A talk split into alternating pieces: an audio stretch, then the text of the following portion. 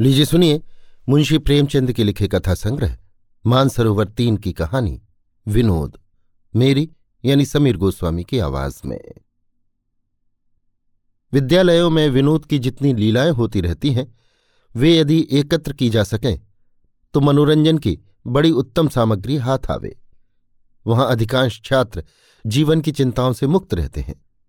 कितने ही तो परीक्षाओं की चिंता से भी बरी रहते हैं।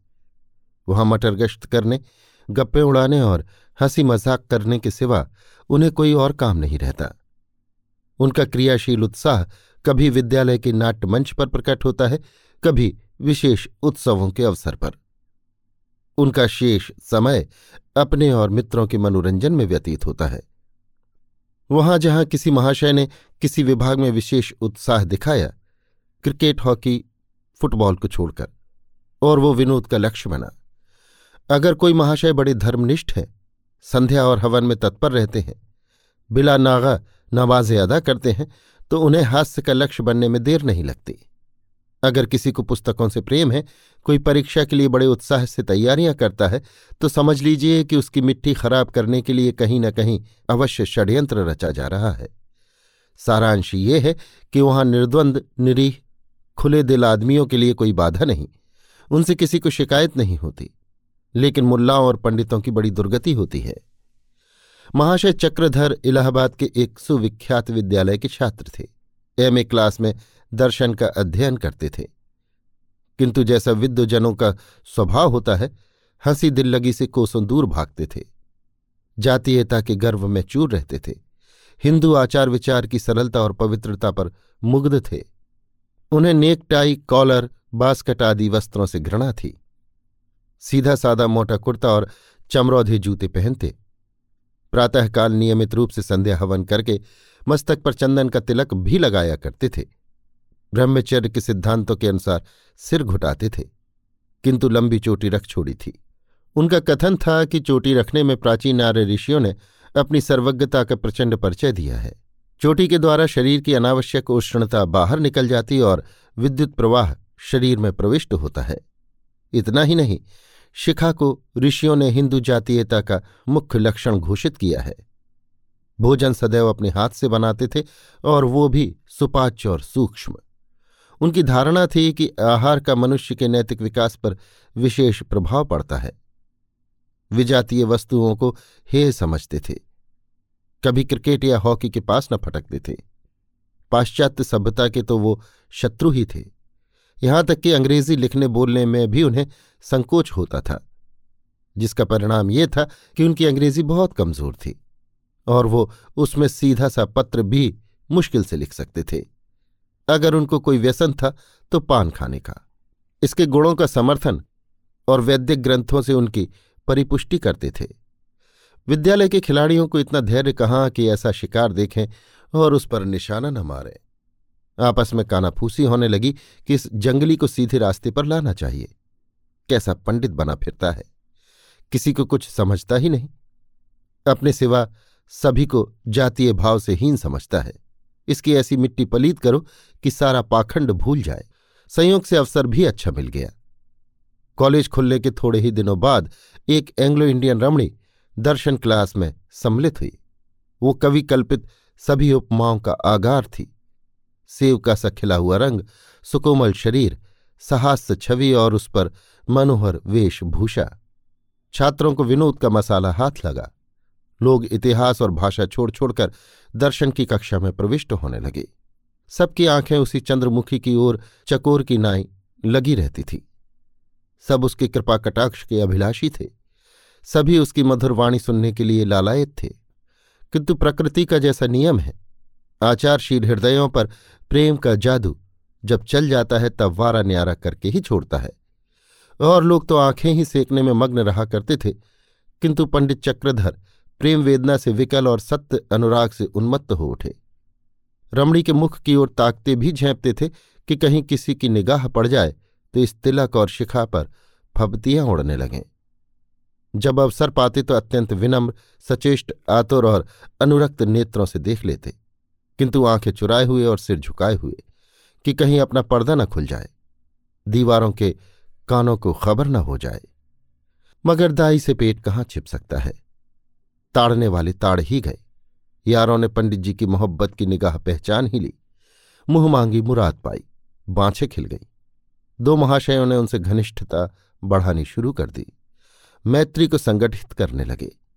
जब समझ गए कि इन पर हमारा विश्वास जम गया शिकार पर वार करने का अवसर आ गया तो एक रोज दोनों ने बैठकर लेडियों की शैली में पंडित जी के नाम एक पत्र लिखा। माई डियर चक्रधर, बहुत दिनों से विचार कर रही हूँ कि आपको पत्र लिखूं, मगर इस भय से कि बिना परिचय के ऐसा साहस करना अनुचित होगा, अब तक जब्त करती रही, पर अब नहीं रहा जाता। आपने मुझ पर न जाने क्या जादू कर दिया है कि एक क्षण के लिए भी आपकी सूरत आँखों से नहीं उतरती। आपकी सौम्य मूर्ति प्रतिभाशाली मस्तक और साधारण पहनावा सदैव आँखों के सामने फिरा करता है। मुझे स्वभावतः आडंबर से घृणा है, पर यहाँ सभी को कृत्रिमता के रंग में डूबा पाती हूँ, जिसे देखिए मेरे प्रेम में अनुरक्त है, पर मैं उन प्रेमियों के मनोभावों से परिचित हूँ। वे सब के सब लंपट और शोधे हैं। केवल आप एक ऐसे सज्जन हैं, जिनके हृदय में मुझे सद्भाव और सदनुराग की झलक देख पड़ती है। बार बार उत्कंठा होती है कि आपसे कुछ बातें करती, मगर आप मुझसे इतनी दूर बैठते हैं कि वार्तालाप का सुअवसर नहीं प्राप्त होता। ईश्वर के लिए कल से आप मेरे समीप ही बैठा कीजिए। और कुछ न सही तो आपके सामीप्य ही से मेरी आत्मा तृप्त होती रहेगी। इस पत्र को पढ़कर फाड़ डालिएगा और इसका उत्तर लिखकर पुस्तकालय में तीसरी अलमारी के नीचे रख दीजिएगा। आपकी, लूसी। ये पत्र डाक में डाल दिया गया और लोग उत्सुक नेत्रों से देखने लगे कि इसका क्या असर होता है। उन्हें बहुत लंबा इंतज़ार न करना पड़ा। दूसरे दिन कॉलेज में आकर पंडित जी को लूसी के सन्निकट बैठने की फ़िक्र हुई। वे दोनों महाशय, जिन्होंने उनसे आत्मीयता बढ़ा रखी थी, लूसी के निकट बैठा करते थे। एक का नाम था नईम और दूसरे का गिरिधर सहाय। चक्रधर ने जाकर गिरिधर से कहा, यार तुम मेरी जगह जा बैठो। मुझे यहाँ बैठने दो। नहीं। क्यों? आपको हसद होता है क्या? चक्रधर, हसद वसद की बात नहीं। वहाँ प्रोफेसर साहब का लेक्चर सुनाई नहीं देता। मैं कानों का जरा भारी हूँ। गिरिधर, पहले तो आपको ये बीमारी ना थी। ये रोग कब से उत्पन्न हो गया? नहीं। और फिर प्रोफेसर साहब तो यहाँ से और भी दूर हो जाएँगे जी। चक्रधर, दूर हो जाएँगे तो क्या? यहाँ अच्छा रहेगा। मुझे कभी कभी झपकियाँ आ जाती हैं। सामने डर लगा रहता है कि कहीं उनकी निगाह न पड़ जाए। गिरिधर, आपको तो झपकियाँ ही आती है ना? यहाँ तो वही घंटा सोने का है। पूरी एक नींद लेता हूँ, फिर? नहीं, तुम भी अजीब आदमी हो। जब दोस्त होकर एक बात कहते हैं तो उसको मानने में तुम्हें क्या ऐतराज? चुपके से दूसरी जगह जा बैठो। गिरधर, अच्छी बात है, छोड़े देता हूँ।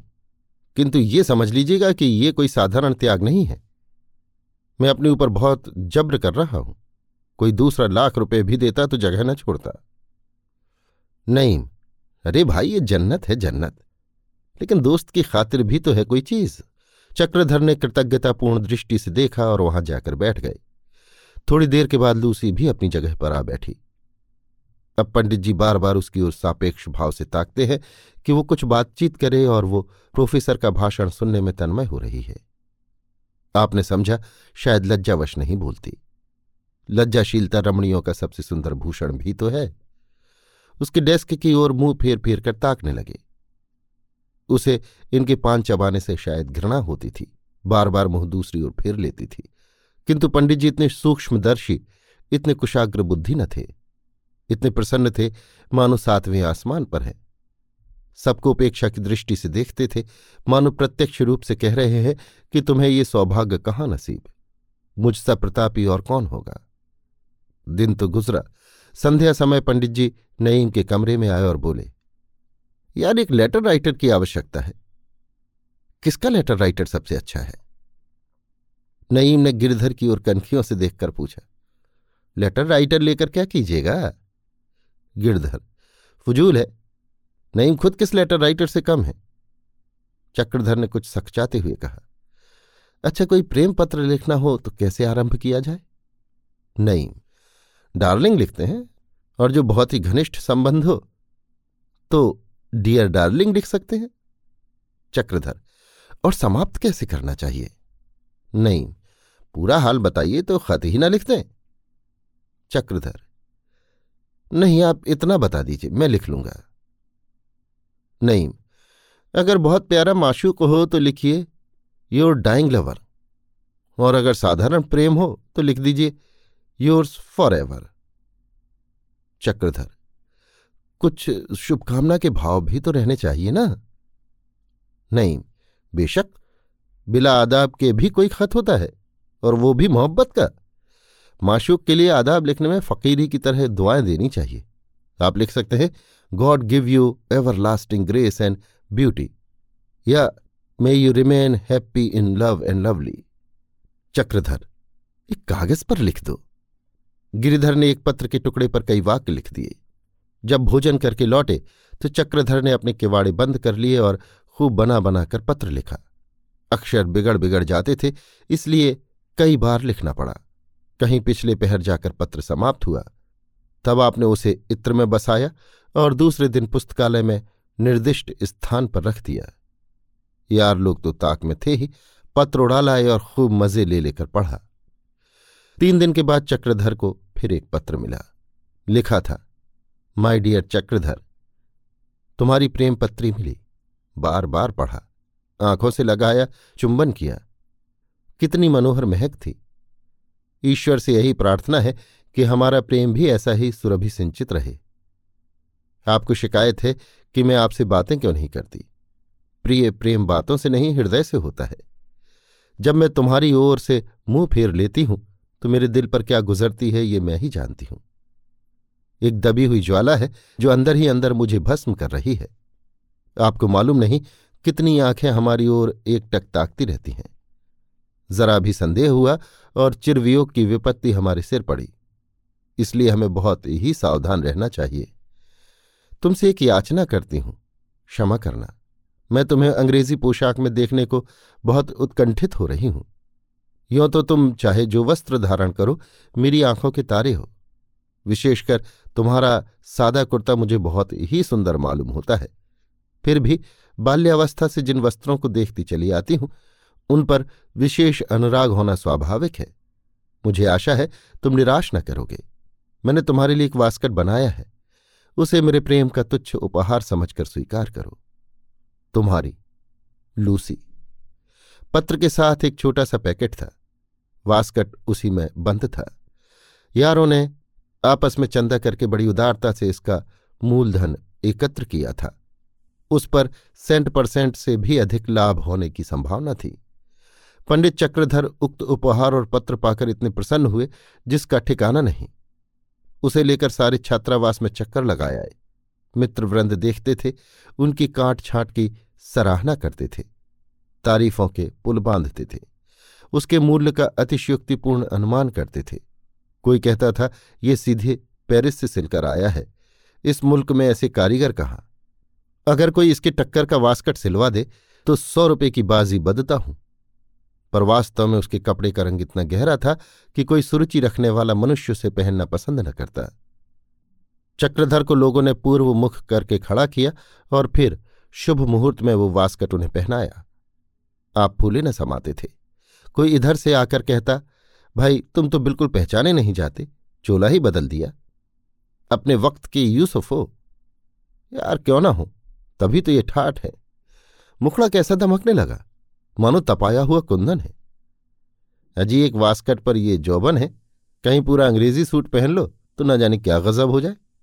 सारी में से लोटपोट हो जाए, गला छुड़ाना मुश्किल हो जाए। आखिर सलाह हुई कि उनके लिए एक अंग्रेज़ी सूट बनवाना चाहिए। इस कला के विशेषज्ञ उनके साथ गुट बांधकर सूट बनवाने चले। पंडित जी घर के संपन्न थे, एक अंग्रेज़ी दुकान से बहुमूल्य सूट लिया गया। रात को इसी उत्सव में गाना बजाना भी हुआ। दूसरे दिन दस बजे लोगों ने पंडित जी को सूट पहनाया। आप अपनी उदासीनता दिखाने के लिए बोले, मुझे तो बिल्कुल अच्छा नहीं लगता। आप लोगों को न जाने क्यों ये कपड़े अच्छे लगते हैं? नहीं, जरा आईने में सूरत तो देखिए तो मालूम हो। खासे शहजादे मालूम पड़ते हैं। तुम्हारे हुस्न पर मुझे तो रश्क है। खुदा ने तो आपको ऐसी सूरत दी और उसे आप मोटे कपड़ों में छिपाए हुए थे। चक्रधर को नेकटाई बांधने का ज्ञान न था। बोले भाई, इसे तो ठीक कर दो। गिरधर सहाय ने नेकटाई इतनी कसकर बांधी कि पंडित जी को सांस लेना मुश्किल हो गया। बोले, यार, बहुत तंग है। गिरिधर, इसका फ़ैशन ही ये है। हम क्या करें? ढीली टाई एब में दाखिल है? नहीं, इन्होंने तो फिर भी बहुत ढीली रखी है। मैं तो और भी कसकर बांधता हूँ। चक्रधर हजी यहाँ तो दम घुट रहा है। नहीं, और टाई की मंशा ही क्या है? इसीलिए तो बांधी जाती है कि आदमी बहुत ज़ोर ज़ोर से सांस न ले सके। चक्रधर के प्राण संकट में थे। आँखें लाल हो रही थीं। चेहरा भी सुर्ख हो गया था, मगर टाई को ढीला करने की हिम्मत न पड़ती थी। इस सज धज से आप कॉलेज चले तो मित्रों का एक गोल, सम्मान का भाव दिखाता आपके पीछे पीछे चला। मानो बरातियों का समूह है। एक दूसरे की तरफ़ ताकता और रूमाल मुँह में देकर हंसता था। मगर पंडित जी को क्या खबर? वो तो अपनी धुन में मस्त थे। अकड़ अकड़ कर चलते हुए आकर क्लास में बैठ गए थोड़ी देर के बाद लूसी भी आई। पंडित का ये वेश देखा तो चकित हो गई। उसके अधरों पर मुस्कान की एक अपूर्व रेखा अंकित हो गई। पंडित जी ने समझा, ये उसके उल्लास का चिन्ह है। बार बार मुस्कुराकर उसकी ओर ताकने और रहस्यपूर्ण भाव से देखने लगे। किंतु वो लेश मात्र भी ध्यान न देती थी। पंडित जी की जीवनचर्या, धर्मोत्साह और जातीय प्रेम में बड़े वेग से परिवर्तन होने लगे। सबसे पहले शिखा पर छुरा फिरा। अंग्रेज़ी फ़ैशन के बाल कटवाए गए। लोगों ने कहा यह क्या महाशय? आप तो फरमाते थे कि शिखा द्वारा विद्युत प्रवाह शरीर में प्रवेश करता है। अब वो किस मार्ग से जाएगा? पंडित जी ने दार्शनिक भाव से मुस्कुराकर कहा, मैं तुम लोगों को उल्लू बनाता था। क्या मैं इतना भी नहीं जानता कि ये सब पाखंड है? मुझे अंतकरण से इस पर विश्वास ही कब था? आप लोगों को चकमा देना चाहता था। नहीं, वल्लाह, आप तो एक ही झांसे बाज निकले। हम लोग आपको बचिया के ताऊ ही समझते थे, मगर आप तो आठों गांठ को मैत निकले। चक्रधर, देखता था कि लोग कहते क्या हैं। शिखा के साथ साथ संध्या और हवन की भी इतिश्री हो गई। हवन कुंड कमरे में चारपाई के नीचे फेंक दिया गया। कुछ दिनों के बाद सिगरेट के जले हुए टुकड़े रखने का काम देने लगा। जिस आसन पर बैठकर हवन किया करते थे, वो पायदान बना। अब प्रतिदिन साबुन रगड़ते, बालों में कंघी करते और सिगार पीते। यार लोग उन्हें चंग पर चढ़ाए रहते थे। ये प्रस्ताव हुआ कि इस चंडूल से वास्कट के रुपए वसूल करने चाहिए, मैसूद के। फिर क्या था? लूसी का एक पत्र आ गया। आपके रूपांतर से मुझे जितना आनंद हुआ, उसे शब्दों में नहीं प्रकट कर सकती। आपसे मुझे ऐसी ही आशा थी। अब आप इस योग्य हो गए हैं कि कोई यूरोपियन लेडी आपके सहवास में अपना अपमान नहीं समझ सकती। अब आपसे प्रार्थना केवल यही है कि मुझे अपने अनंत और अविरल प्रेम का कोई चिन्ह प्रदान कीजिए, जिसे मैं सदैव अपने पास रखूँ। मैं कोई बहुमूल्य वस्तु नहीं, केवल प्रोमोपहार चाहती हूँ। चक्रधर ने मित्रों से पूछा, अपनी पत्नी के लिए कुछ सौगात भेजना चाहता हूँ। क्या भेजना उचित होगा? नहीं जनाब, ये तो उनकी तालीम और मिजाज पर मुनहसर है। अगर वो नए फ़ैशन की लेडी हैं तो कोई बेशकीमत सुबक वजहदार चीज़ या ऐसी ही कई चीज़ें भेजिए। मसलन रूमाल रिस्ट वॉच लवेंडर की शीशी, फंसी कंघी, आईना, लॉकेट, ब्रूस वगैरह। और खुदा ना खास्ता अगर गवारिन है तो किसी दूसरे आदमी से पूछे। मुझे गवारिनों के मिजाज का इल्म नहीं। चक्रधर, जनाब अंग्रेज़ी पढ़ी हुई हैं। बड़े ऊँचे खानदान की हैं। नहीं तो फिर मेरी सलाह पर अमल कीजिए। संध्या समय मित्रगण चक्रधर के साथ बाज़ार गए और ढेर की ढेर चीज़ें बटोर लाए। सब की सब ऊँचे दर्जे की कोई पचहत्तर रुपये खर्च हुए, मगर पंडित जी ने उफ तक न की। हँसते हुए रुपए निकाले। लौटते वक्त नईम ने कहा, अफसोस हमें ऐसी खुश मिजाज बीवी न मिली। गिरधर, जहर खा लो, जहर। नहीं भाई, दोस्ती के माने तो यही हैं कि एक बार हमें भी उनकी जियारत हो। क्यों, पंडित जी? आप इसमें कोई हरज समझते हैं? चक्रधर माता पिता न होते तो कोई हरज न था। अभी तो मैं उन्हीं का मोहताज हूँ। इतनी स्वतंत्रता क्यों कर बरतूं? नहीं, खैर, खुदा उन्हें जल्द दुनिया से नजात दे। रातों रात पैकेट बना और प्रातःकाल पंडित जी उसे ले जाकर लाइब्रेरी में रखाए लाइब्रेरी सवेरे ही खुल जाती थी। कोई अड़चन न हुई। उन्होंने इधर मुँह फेरा, उधर यारों ने माल उड़ाया और चंपत हुए। नईम के कमरे में चंदे के हिसाब से हिस्सा बांट हुआ। किसी ने घड़ी पाई, किसी ने रूमाल, किसी ने कुछ। एक एक रुपए के बदले पाँच पाँच रुपए हाथ लगे। प्रेमी जन का धैर्य अपार होता है। निराशा पर निराशा होती है, पर धैर्य हाथ से नहीं छूटता। पंडित जी बेचारे विपुल धन व्यय करने के पश्चात भी प्रेमिका से संभाषण का सौभाग्य प्राप्त न कर सके। प्रेमिका भी विचित्र थी, जो पत्रों में मिश्री की डली घोल देती, मगर प्रत्यक्ष में दृष्टिपात भी न करती थी। बेचारे बहुत चाहते थे कि स्वयं ही अग्रसर हों, पर हिम्मत न पड़ती थी। विकट समस्या थी, किंतु इससे भी वो निराश न थे। हवन संध्या तो छोड़ ही बैठे थे, नए फ़ैशन के बाल कटे ही चुके थे, अब बहुधा अंग्रेज़ी ही बोलते। यद्यपि वो अशुद्ध और भ्रष्ट होती थी। रात को अंग्रेज़ी मुहावरों की किताब लेकर पाठ की भांति रटते। नीचे के दर्जों में बेचारे ने इतने श्रम से कभी पाठ न याद किया था। उन्हीं रटे हुए मुहावरों को मौके बे मौके काम में लाते। दो चार बार लूसी के सामने भी अंग्रेज़ी बघारने लगे, जिससे उनकी योग्यता का पर्दा और भी खुल गया। किंतु दुष्टों को अब भी उन पर दया न आई। एक दिन चक्रधर के पास लूसी का पत्र पहुँचा। जिसमें बहुत अनुनय विनय के बाद ये इच्छा प्रकट की गई थी कि मैं आपको अंग्रेज़ी खेल खेलते देखना चाहती हूँ। मैंने आपको कभी फुटबॉल या हॉकी खेलते नहीं देखा। अंग्रेज़ी जेंटलमैन के लिए हॉकी, क्रिकेट आदि में सिद्धहस्त होना परमावश्यक है। मुझे आशा है आप मेरी ये तुच्छ याचना स्वीकार करेंगे। अंग्रेज़ी वेशभूषा में, बोलचाल में, आचार व्यवहार में, कॉलेज में आपका कोई प्रतियोगी नहीं रहा। मैं चाहती हूँ कि खेल के मैदान में भी आपकी सर्वश्रेष्ठता सिद्ध हो जाए। कदाचित कभी आपको मेरे साथ लेडियों के सम्मुख खेलना पड़े तो उस समय आपकी और आपसे ज़्यादा मेरी हेठी होगी। इसलिए टेनिस अवश्य खेलिए। दस बजे पंडित जी को ये पत्र मिला। दोपहर को ज्यों ही विश्राम की घंटी बजी कि आपने नईम से जाकर कहा, यार जरा फुटबॉल निकाल दो। नईम फुटबॉल के कप्तान भी थे, मुस्कुराकर बोले खैर तो है, इस दोपहर में फुटबॉल लेकर क्या कीजिएगा? आप तो कभी मैदान की तरफ़ झांकते भी नहीं। आज इस जलती वलती धूप में फुटबॉल खेलने की धुन क्यों सवार है। चक्रधर, आपको इससे क्या मतलब? आप गेंद निकाल दीजिए। मैं गेंद में भी आप लोगों को नीचा दिखाऊँगा। नहीं, जनाब, कहीं चोट चपेट आ जाएगी, मुफ़्त में परेशान होइएगा। हमारे ही सिर मरहम पट्टी का बोझ पड़ेगा। खुदा के लिए इस वक्त रहने दीजिए। चक्रधर। आखिर चोट तो मुझे लगेगी। आपका इसमें क्या नुकसान होता है? आपको जरा सा गेंद निकाल देने में इतनी आपत्ति क्यों है?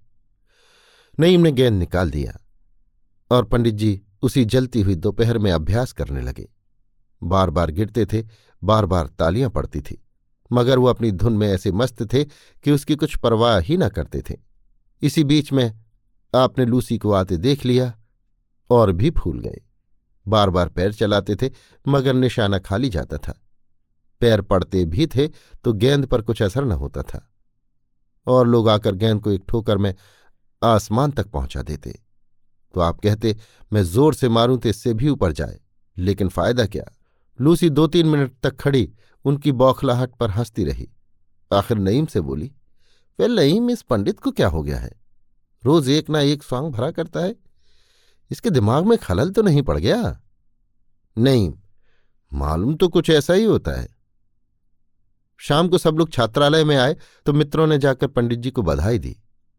यार हो बड़े खुशनसीब। हम लोग फुटबॉल को कॉलेज की चोटी तक पहुंचाते रहे, मगर किसी ने तारीफ़ न की। तुम्हारे खेल की सबने तारीफ़ की, खासकर लूसी ने। वो तो कहती थी, जिस ढंग से ये खेलते हैं, उस ढंग से मैंने बहुत कम हिंदुस्तानियों को खेलते देखा है। मालूम होता है ऑक्सफोर्ड का कोई अभ्यस्त खिलाड़ी है। चक्रधर, और भी कुछ बोली? क्या कहा, सच बताओ? नहीं अजी अब साफ़ साफ़ न कहलवाइए। मालूम होता है आपने टट्टी की आड़ से शिकार खेला है। बड़े उस्ताद हो यार। हम लोग मुँह ताकते रहे और तुम मैदान मार ले गए। जब ही आप रोज ये कलेवर बदला करते थे, अब ये भेद खुला, वाकई खुशनसीब हो, चक्रधर। मैं उसी कायदे से गेंद में ठोकर मारता था जैसे किताब में लिखा है। नहीं, तभी तो बाजी मार ले गए भाई। और नहीं, क्या हम आपसे किसी बात में कम है? हाँ तुम्हारी जैसी सूरत कहाँ से लावें? चक्रधर, बहुत बनाओ नहीं। मैं ऐसा कहाँ कर बड़ा रूपवान हूँ? नहीं अजी ये तो नतीजे ही से ज़ाहिर है। यहाँ साबुन और तेल लगाते लगाते भोर हुआ जाता है और कुछ असर नहीं होता। मगर आपका रंग बिना हर फिटकरी के ही चोखा है। चक्रधर, कुछ मेरे कपड़े वगैरह की निस्बत तो नहीं कहती थी? नहीं नहीं, और तो कुछ नहीं कहा। हाँ इतना देखा कि जब तक खड़ी रही, आप ही की तरफ़ उसकी टकटकी लगी हुई थी। पंडित जी अकड़े जाते थे, हृदय फूला जाता था। जिन्होंने उनकी वो अनुपम छवि देखी, वे बहुत दिनों तक याद रखेंगे। मगर इस अतुल आनंद का मूल्य उन्हें बहुत देना पड़ा। क्योंकि अब कॉलेज का सेशन समाप्त होने वाला था और मित्रों को पंडित जी के माथे एक बार दावत खाने की बड़ी अभिलाषा थी। प्रस्ताव होने की देर थी। तीसरे दिन उनके नाम लूसी का पत्र पहुँचा। वियोग के दुर्दिन आ रहे हैं। न जाने आप कहाँ होंगे और मैं कहाँ होंगी। मैं चाहती हूँ इस अटल प्रेम की यादगार में एक दावत हो। अगर उसका व्यय आपके लिए असह्य हो तो मैं संपूर्ण भार लेने को तैयार हूँ। इस दावत में मैं और मेरी सखियाँ सहेलियाँ निमंत्रित होंगी। कॉलेज के छात्र और अध्यापक गण सम्मिलित होंगे। भोजन के उपरांत हम अपने व्युक्त हृदय के भावों को प्रकट करेंगे। काश आपका धर्म, आपकी जीवन प्रणाली और मेरे माता पिता की निर्दयता बाधक न होती तो हमें संसार की कोई शक्ति जुदा न कर सकती। चक्रधर ये पत्र पाते ही बौखला उठे। मित्रों से कहा, भाई चलते चलते एक बार सहभोज तो हो जाए, फिर न जाने कौन कहाँ होगा। मिस लूसी को भी बुलाया जाए। यद्यपि पंडित जी के पास इस समय रुपए न थे। घर वाले उनकी फिजूल खर्ची की कई बार शिकायत कर चुके थे, मगर पंडित जी का आत्माभिमान ये कम मानता था कि प्रीत भोज का भार लूसी पर रखा जाए। वो तो अपने प्राण तक उस पर वार चुके थे। न जाने क्या क्या बहाने बनाकर ससुराल से रुपए मंगवाए, और बड़े समारोह से दावत की तैयारियाँ होने लगीं। कार्ड छपवाए गए, भोजन परोसने वालों के लिए नई वर्दियाँ बनवाई गईं। अंग्रेज़ी और हिंदुस्तानी दोनों ही प्रकार के व्यंजनों की व्यवस्था की गई। अंग्रेज़ी खाने के लिए रॉयल होटल से बातचीत की गई। इसमें बहुत सुविधा थी। यद्यपि चीज़ बहुत महँगी थी, लेकिन झंझट से नजात हो गई। अन्यथा सारा भार नईम और उसके दोस्त गिरधर पर पड़ता। हिंदुस्तानी भोजन के व्यवस्थापक गिरधर हुए। पूरे दो सप्ताह तक तैयारियाँ हुआ की। नईम और गिरधर तो कॉलेज में केवल मनोरंजन के लिए थे। पढ़ना पढ़ाना तो उनको था नहीं। आमोद प्रमोद ही में समय व्यतीत किया करते थे। कवि सम्मेलन की भी ठहरी। कविजनों के नाम बुलावे भेजे गए। सारांश ये कि बड़े पैमाने पर प्रीत भोज का प्रबंध किया गया और भोज हुआ भी विराट। विद्यालय के नौकरों ने पूरियाँ भेजी। विद्यालय के इतिहास में वो भोज चिरस्मरणीय रहेगा। मित्रों ने खूब बढ़ बढ़कर हाथ मारे। दो तीन मिसें भी खींच बुलाई गई। मिर्ज़ा नईम लूसी को घेर घार कर ले ही आए। इसने भोज को और भी रसमय बना दिया। किंतु शोक, महाशोक, इस भोज का परिणाम अभागे चक्रधर के लिए कल्याणकारी न हुआ। चलते चलते लज्जित और अपमानित होना बदा था। मित्रों की तो दिल लगी थी और उस बेचारी की जान पर बन रही थी। सोचे, अब तो विदा होते ही है, फिर मुलाकात हो या न हो, अब किस दिन के लिए सब्र करें? मन के प्रमोदगारों को निकाल क्यों न लें? कलेजा चीर कर दिखा क्यों न दें? और लोग तो दावत खाने में जुटे हुए थे, और वो मदनवाण पीड़ित युवक बैठा सोच रहा था कि ये अभिलाषा क्यों कर पूरी हो? अब ये आत्मदमन क्यों? लज्जा क्यों? विरक्ति क्यों? गुप्त रोदन क्यों? मौन मुखापेक्षा क्यों? अंतर्वेदना क्यों? बैठे बैठे प्रेम को क्रियाशील बनाने के लिए मन में बल का संचार करते रहे। कभी देवताओं का स्मरण करते, कभी ईश्वर को अपनी भक्ति की याद दिलाते। अवसर की ताक में इस भांति बैठे थे, जैसे बगला मेढक की ताक में बैठता है। भोज समाप्त हो गया। पान इलायची बट चुकी, वियोग वार्ता हो चुकी। मिस लूसी अपनी श्रवण मधुरवाणी से हृदयों में हाहाकार मचा चुकी और भोजशाला से निकलकर बाइसिकल पर बैठी। उधर कवि सम्मेलन में इस तरह का मिसरा पढ़ा गया। कोई दीवाना बनाए, कोई दीवाना बने। इधर चक्रधर चुपके से लूसी के पीछे हो लिए और साइकिल को भयंकर वेग से दौड़ाते हुए उसे आधे रास्ते में जा पकड़ा। वो इन्हें इस व्यग्रता से दौड़े आते देखकर सहम उठी कि कोई दुर्घटना तो नहीं हो गई। बोली, वेल पंडित जी, क्या बात है? आप इतने बदहवास क्यों हैं? कुशल तो है। चक्रधर का गला भराया कंपेश्वर से बोले अब आपसे सदैव के लिए बेछुड़ ही जाऊँगा। ये कठिन विरह पीड़ा कैसे सही जाएगी? मुझे तो शंका है कहीं पागल न हो जाऊँ। लूसी ने विस्मित होकर पूछा, आपकी मंशा क्या है? आप बीमार हैं क्या? चक्रधर, आह, डियर डार्लिंग, तुम पूछती हो, मैं बीमार हूँ। मैं मर रहा हूँ, प्राण निकल चुके हैं। केवल प्रेमाभिलाषा का अवलंब है। ये कहकर आपने उसका हाथ पकड़ना चाहा। वो उनका उन्माद देखकर भयभीत हो गई। क्रोध में आकर बोली, आप मुझे यहाँ रोककर मेरा अपमान कर रहे हैं। इसके लिए आपको पछताना पड़ेगा। चक्रधर, लूसी, देखो चलते चलते इतनी निष्ठुरता न करो। मैंने ये विरह के दिन किस तरह काटे हैं सो मेरा दिल ही जानता है। मैं ही ऐसा बेहया हूँ कि अब तक जीता हूँ। दूसरा होता तो अब तक चल बसा होता। बस केवल तुम्हारी सुधामयी पत्रिकाएँ ही मेरे जीवन का एकमात्र आधार थी। लूसी, मेरी पत्रिकाएँ? कैसी? मैंने आपको कब पत्र लिखे? आप कोई नशा तो नहीं खा गए हैं? चक्रधर, डियर डार्लिंग, इतनी जल्द न भूल जाओ। इतनी निर्दयता न दिखाओ। तुम्हारे वे प्रेम पत्र जो तुमने मुझे लिखे हैं, मेरे जीवन की सबसे बड़ी संपत्ति रहेंगे। तुम्हारे अनुरोध से मैंने ये वेश धारण किया। अपना संध्या हवन छोड़ा, ये आचार व्यवहार ग्रहण किया। देखो तो जरा मेरे हृदय पर हाथ रखकर कैसी धड़कन हो रही है।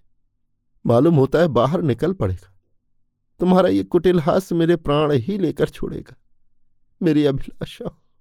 लूसी, तुम भंग तो नहीं खा गए हो, या किसी ने तुम्हें चकमा तो नहीं दिया है?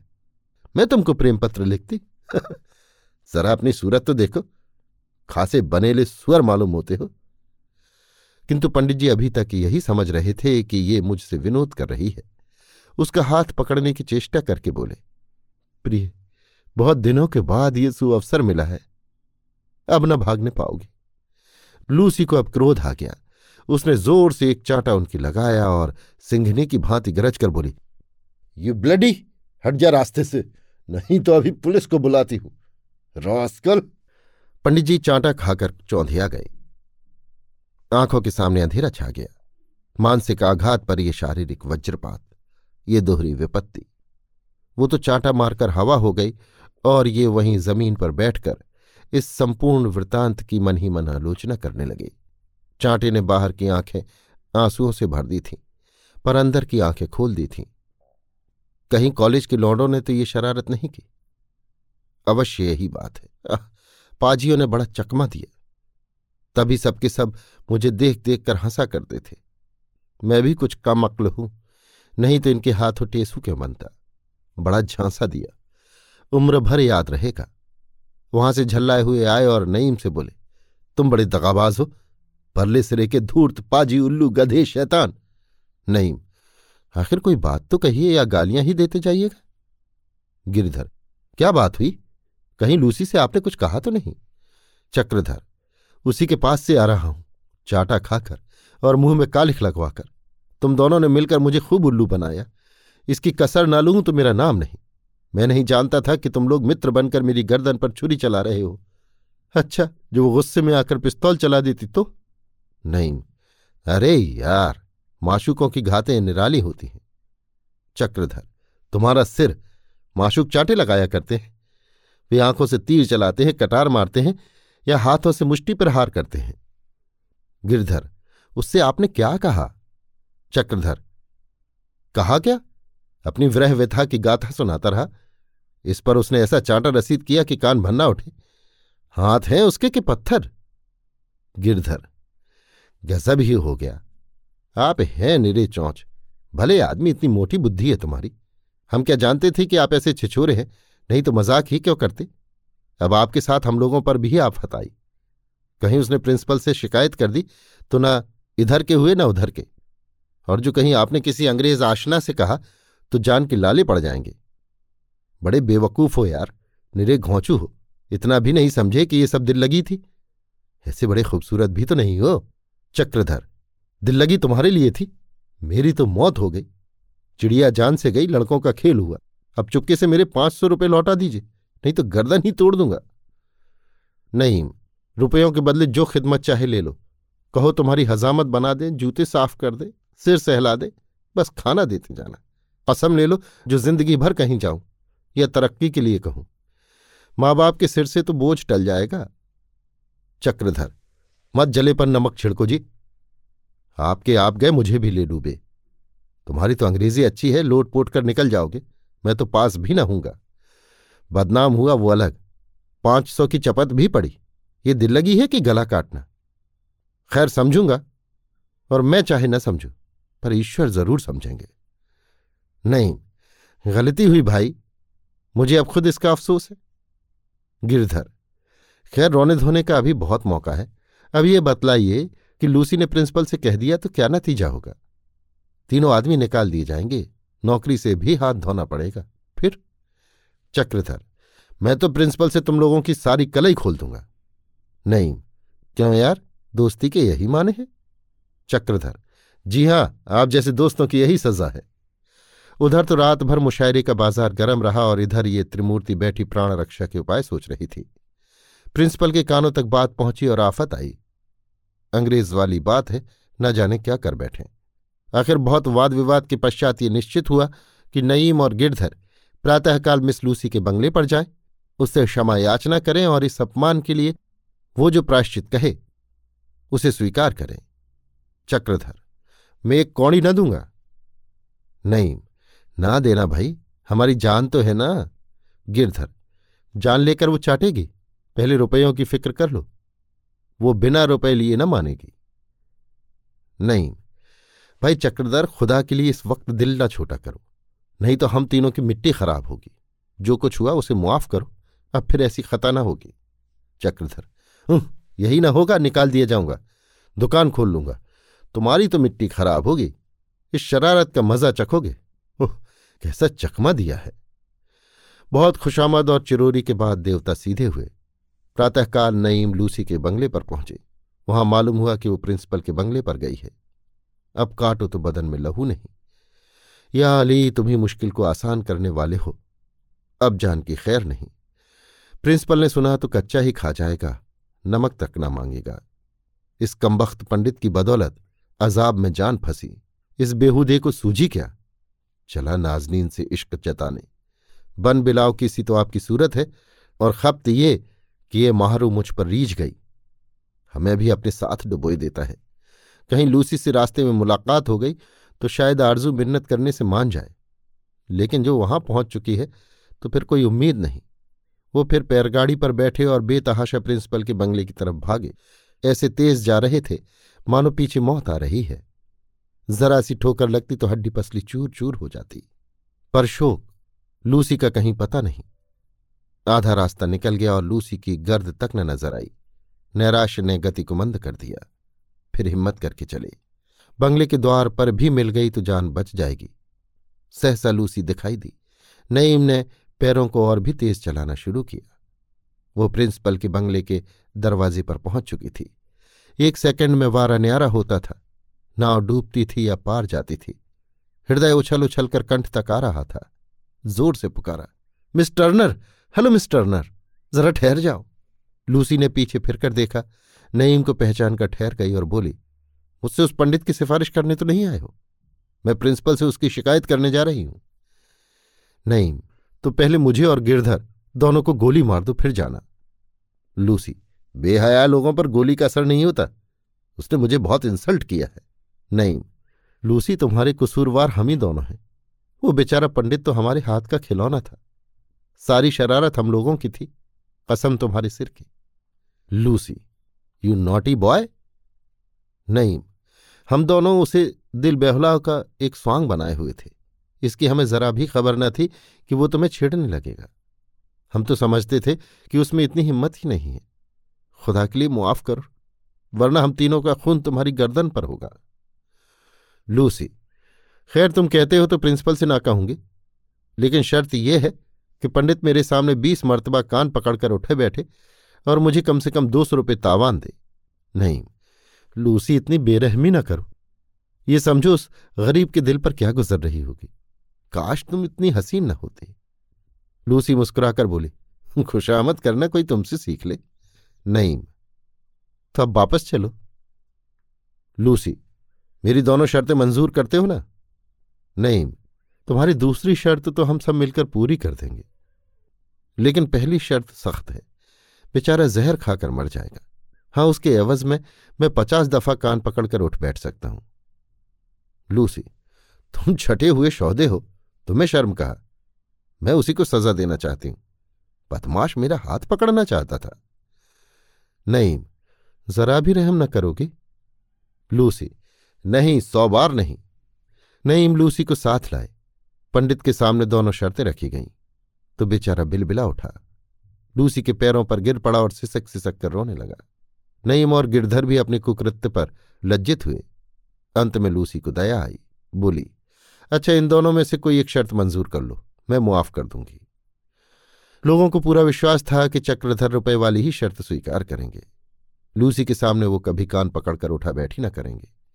इसलिए जब चक्रधर ने कहा, मैं रुपए तो न दूँगा हाँ बीस की जगह चालीस बार उठा बैठी कर लूँगा तो सब लोग चकित हो गए।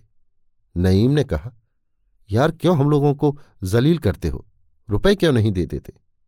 चक्रधर, रुपए बहुत खर्च कर चुका। अब इस चुड़ैल के लिए कानी कौड़ी तो खर्च करूँगा नहीं। दो सौ तो बहुत होते हैं। इसने समझा होगा, चलकर मज़े से दो सौ रुपये मार लाऊँगी और गुलछर्रे उड़ाऊँगी। ये ना होगा। अब तक रुपए खर्च करके अपनी हँसी कराई है। अब बिना खर्च किए हँसी कराऊँगा। मेरे पैरों में दर्द हो बला से। सब लोग हंसे बला से। पर इसकी मुट्ठी तो न गर्म होगी।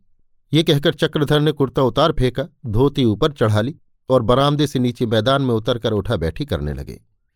मुखमंडल क्रोध से तमतमाया हुआ था, पर वो बैठ के लगाए जाते थे। मालूम होता था कोई पहलवान अपना कर्तव्य दिखा रहा है। पंडित ने अगर बुद्धिमत्ता का कभी परिचय दिया तो इसी अवसर पर। सब लोग खड़े थे, पर किसी के होठों पर हँसी न थी। सब लोग दिल में कटे जाते थे। यहाँ तक कि लूसी को भी सिर उठाने का साहस न होता था। सिर गड़ाए बैठी थी। शायद उसे खेद हो रहा था कि मैंने नाहक ये दंड योजना की। बीस बार उठते बैठते कितनी देर लगती है। पंडित जी ने खूब उच्च स्वर से गिन गिन कर बीस की संख्या पूरी की और गर्व से सिर उठाए अपने कमरे में चले गए। लूसी ने उन्हें अपमानित करना चाहा था। उल्टे उसी का अपमान हो गया। इस दुर्घटना के पश्चात एक सप्ताह तक कॉलेज खुला रहा, किंतु पंडित जी को किसी ने हँसते नहीं देखा। वो विमन और विरक्त भाव से अपने कमरे में बैठे रहते थे। लूसी का नाम जबान पर आते ही झल्ला पड़ते थे। इस साल परीक्षा में पंडित जी फेल हो गए, पर इस कॉलेज में फिर न आए। शायद अलीगढ़ चले गए।